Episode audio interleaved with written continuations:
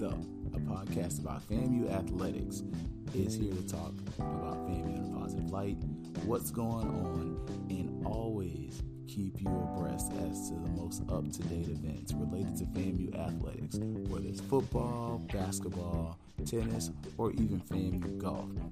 We're going to talk about it. We're going to bring it up to the light. We're going to share it. And so that you can brag and tell all your other friends in the swag that FAMU is the greatest school on this side of heaven. I'm Keith Hadley, and I am a graduate of Florida A&M University, and I also run the FAMU fifth quarter on Twitter. Like the Twitter page, follow it, and make sure you share it with your friends so that they can keep up to date as to how great FAMU is, so that if they're not a rattler, they can know their kids need to be. Greetings and salutations. Another episode of Fangs Up here. And in this episode, we're going to talk about some of the things that have been going on around the football program. Also, going to talk about the game against Southern.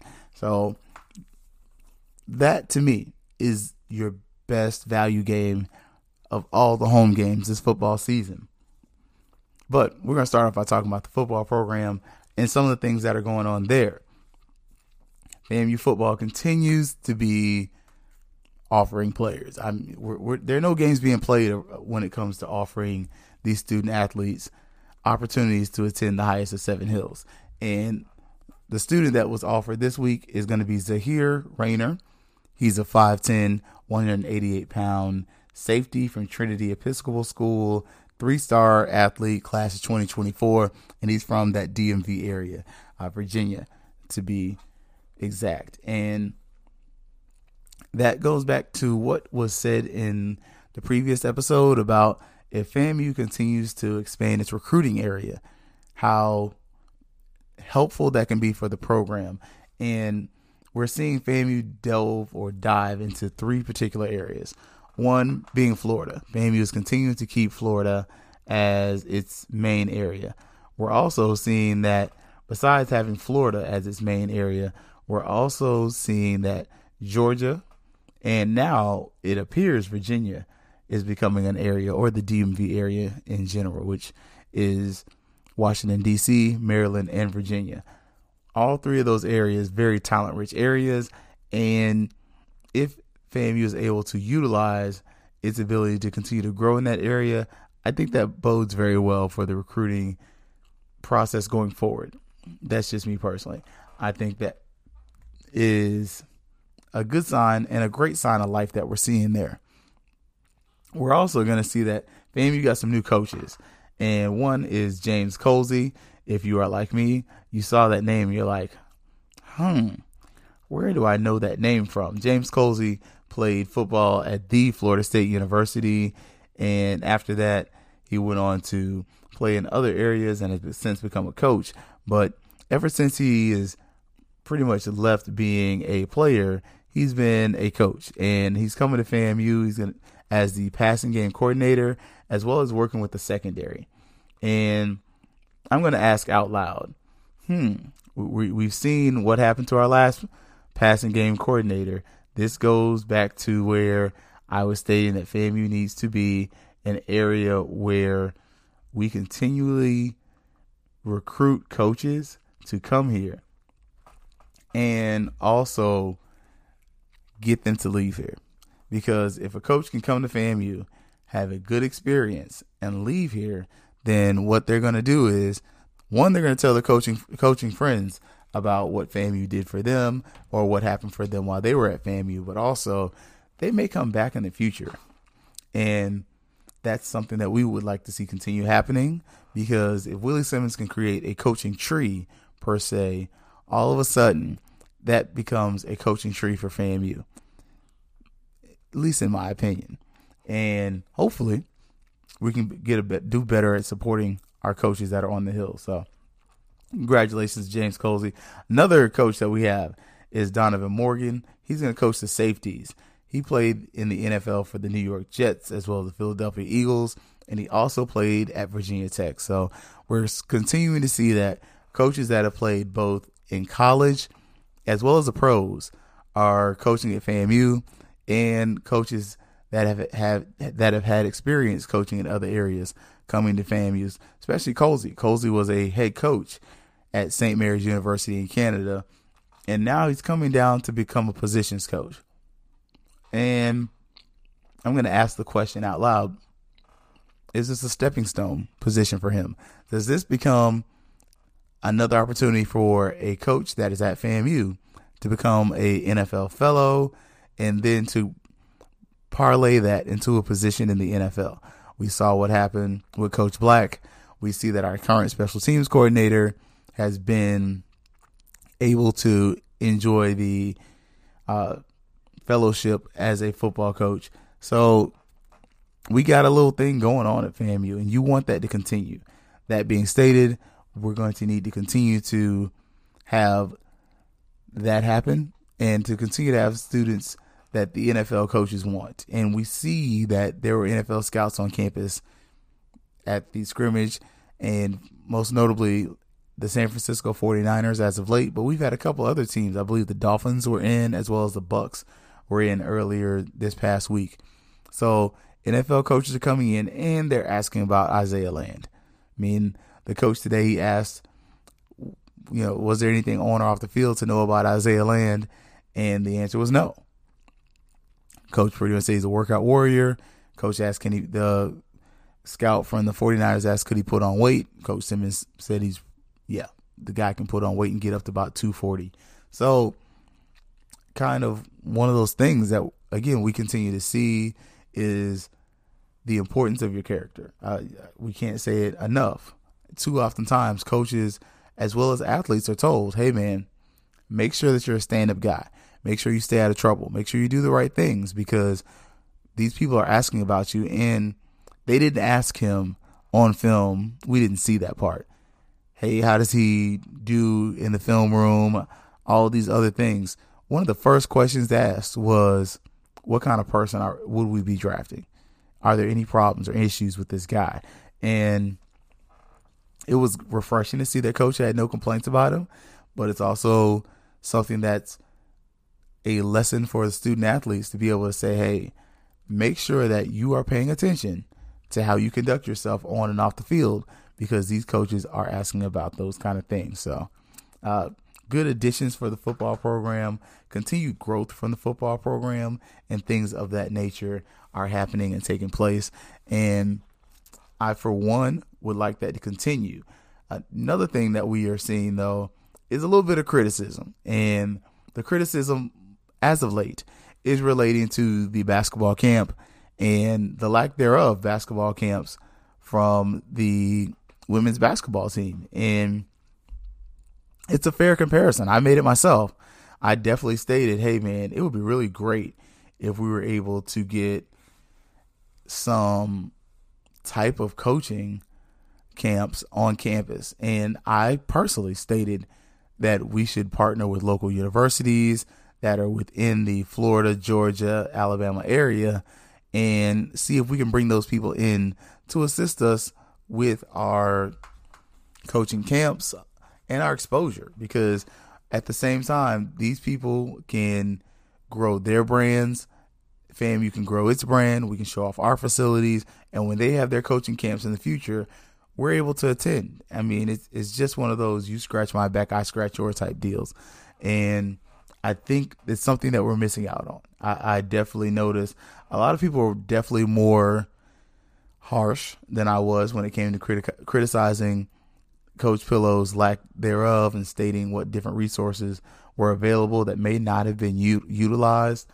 And I know I try to keep FAMU in a positive light, but I had some of the similar sentiments as far as like, man, why didn't we have this for women's basketball, but we had it for men's basketball? So going forward, let's let's see, hoping that this changes, but let's see how the, the men's basketball thing uh, plays out I personally seeing that it is sold out. The men's basketball camp sold out. If we could do something similar for the women's camp, and can we get some support from not just coaches and players, but from alumni as well? So I think those are the big things as far as going in that area.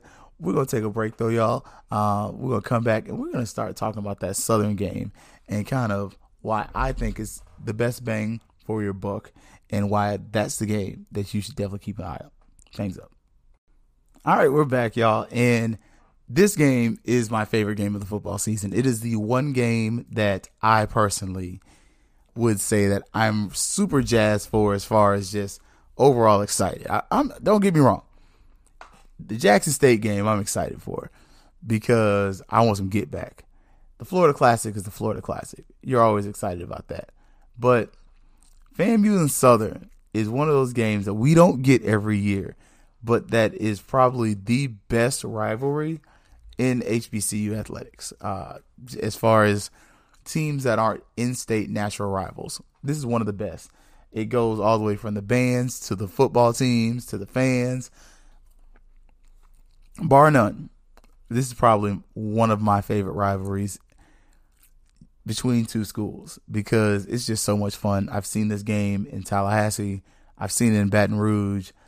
I've seen in Atlanta and Birmingham. It's it's just a fun game and it is just a lot of trash talk and two schools that are culturally very similar to one another square off on the field and they go at it and that in that game in particular is the game against FAMU and Southern University. And this year, uh, I think it's going to be a pretty good game. Last year's game, it was closer than you think. Like if you look at the score, it was 29 to 17, but me personally, I felt like that game kind of could have went either way. That's just me. I, I wasn't sure that we really had that game probably until about the fourth quarter. Maybe later in the fourth quarter, I was comfortable like, all right, we're going to beat Southern. Just because things flip so quickly in that stadium. It's just it's just a weird place. Like AW Mumford is one of those places where you can be up by 21 second. Next thing you know, you're down by three, and you're asking yourself, "How did this happen?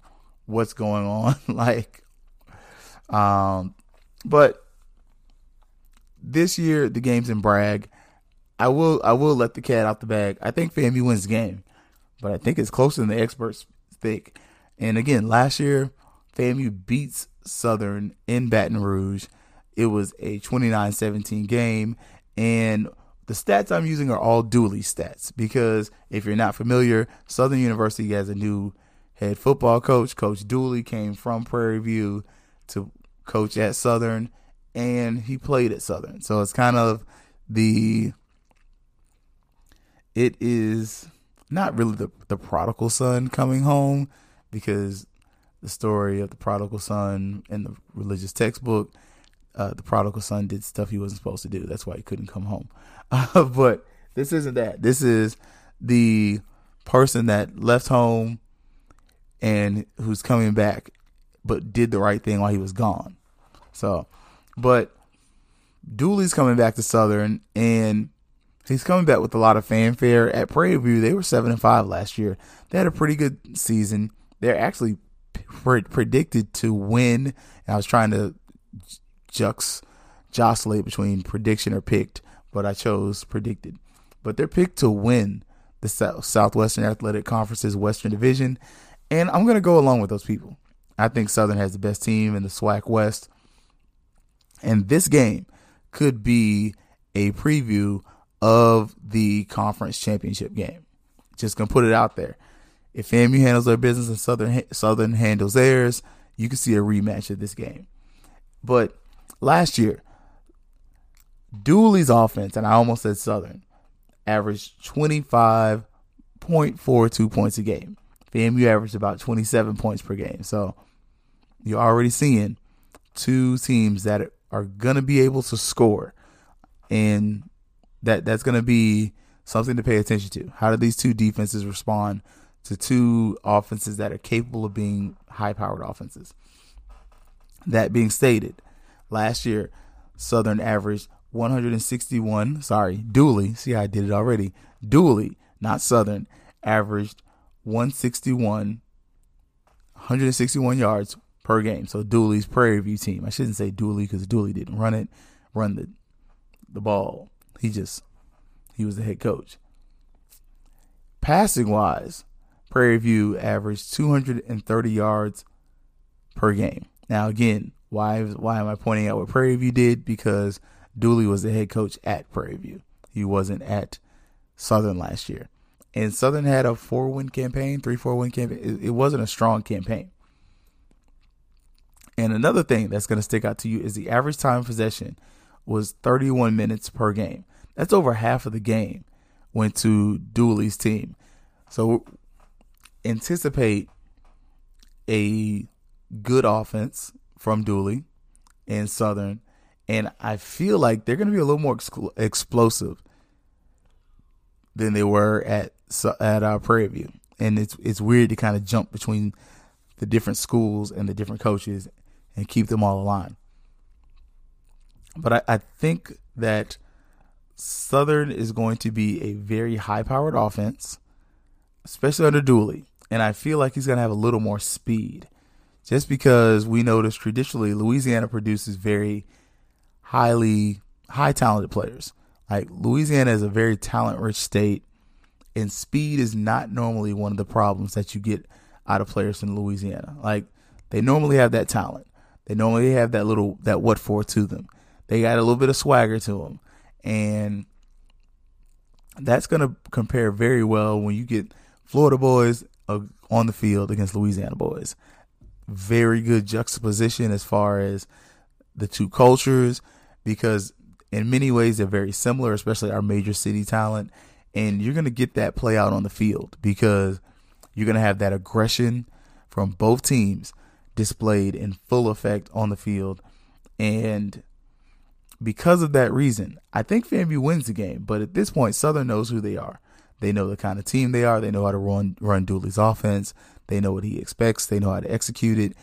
And I think that they're a year or two away from being able to really put FAMU away.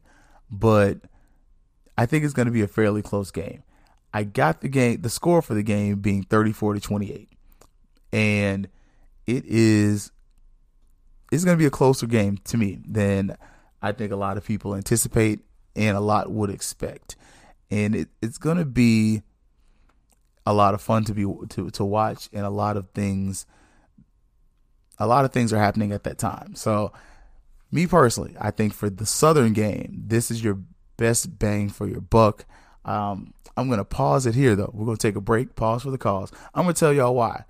This is the best game for the football season that you, you're to get at a FAMU home game. This is Fangs Up.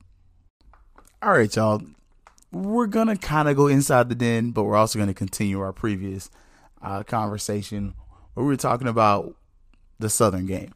And so, to me, this is your best value football game of the entire football season it is going to be senior night. So if you're not paying attention, do not be surprised if you see a lot of pop and circumstance related to the, the seniors that are on the football team. Again, this is going to be senior night, their last night at Bragg. Why is this a better value than homecoming? One, the hotel prices are not stupid. This weekend in particular, FAMU is playing in Tallahassee by themselves. Part of the reason homecoming is so expensive is because FAMU and FSU are both having a home game at the same time. Whereas for the Southern game, you don't have that. The hotel prices are going to be a lot cheaper. Another reason this is going to be your best bang for your buck for this season is because during the same week, the North Florida Fair is in Tallahassee. Now, this game is a six six o'clock kick. The fair normally opens up around like nine or ten o'clock. And if you're like me, I'm a family man. I'm not trying to go to Midnight Madness. I, am too old for that. People don't know how to act. Y'all folks be over there cutting and shooting, acting stupid, and doing things like that. But if you go early in the morning, it's a great family atmosphere. You can get your funnel cakes, you can get your turkey legs, you can go over to Sheldon Walker's dad and get the uh, kettle corn made. If he's over there this year, like it's just a better atmosphere. And if you're going to be able to really consider why this is part of the best bang for the buck, you have the North Florida Fair. You can go there in the morning before the game. I honestly anticipate taking my little person there before the game. Like, I might not show up on campus until one or two o'clock. The game's at six. Again, I might not show up on campus to cover the game until closer to almost two, maybe three or four, just so that I can kind of get my bearings, but also let my kid have a fun time. Also, another reason why this is your best bang for your buck.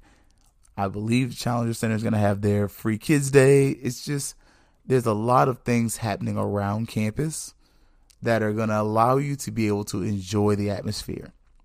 But also, another reason, best bang for your buck, Southern normally brings the band. So from the zero quarter to the fifth quarter, you're going to have competition because the game's going to start and both bands are going to be going at it. Southern's march in is going to be awesome. It's going to be epic. Then the hundred's going to march in and they're going to blow at each other. And then you're going to get the first quarter and the second quarter. I think you're going to get some good football. Then you're going to get an amazing halftime. Then you're going to get the third and fourth quarter. And then you get an amazing fifth quarter. And why is that important? Because Southern is one of the two bands, there's only two that FAMU pays attention to in the stands. And that's Southern and Cookman. Outside of that, we don't pay our, the hundred doesn't pay them those other bands any attention. If you went to the Orange Blossom Classic last year, Jackson State was bold. They're playing FAMU fanfares. They're doing everything they can to get the attention of the FAMU Marching 100, and they ignored them. They did their own thing. They played on time God. Southern, I mean Southern, excuse me. Jackson State tries to play in the middle of it, and the hundred just gets louder. Like you know what? We can play with power. We just don't want to. You have the juxtaposition between the band that plays cranking and loud with the controlled aggression of the hundred. It's it's a lot to enjoy. And when you consider that the hotel prices are going to be halved, and we're talking about you staying in a nice hotel, not the La Quinta. The events going on, most notably the fair outside of campus, but also on campus, literally the entire game atmosphere from pregame to postgame is going to be filled with happenings.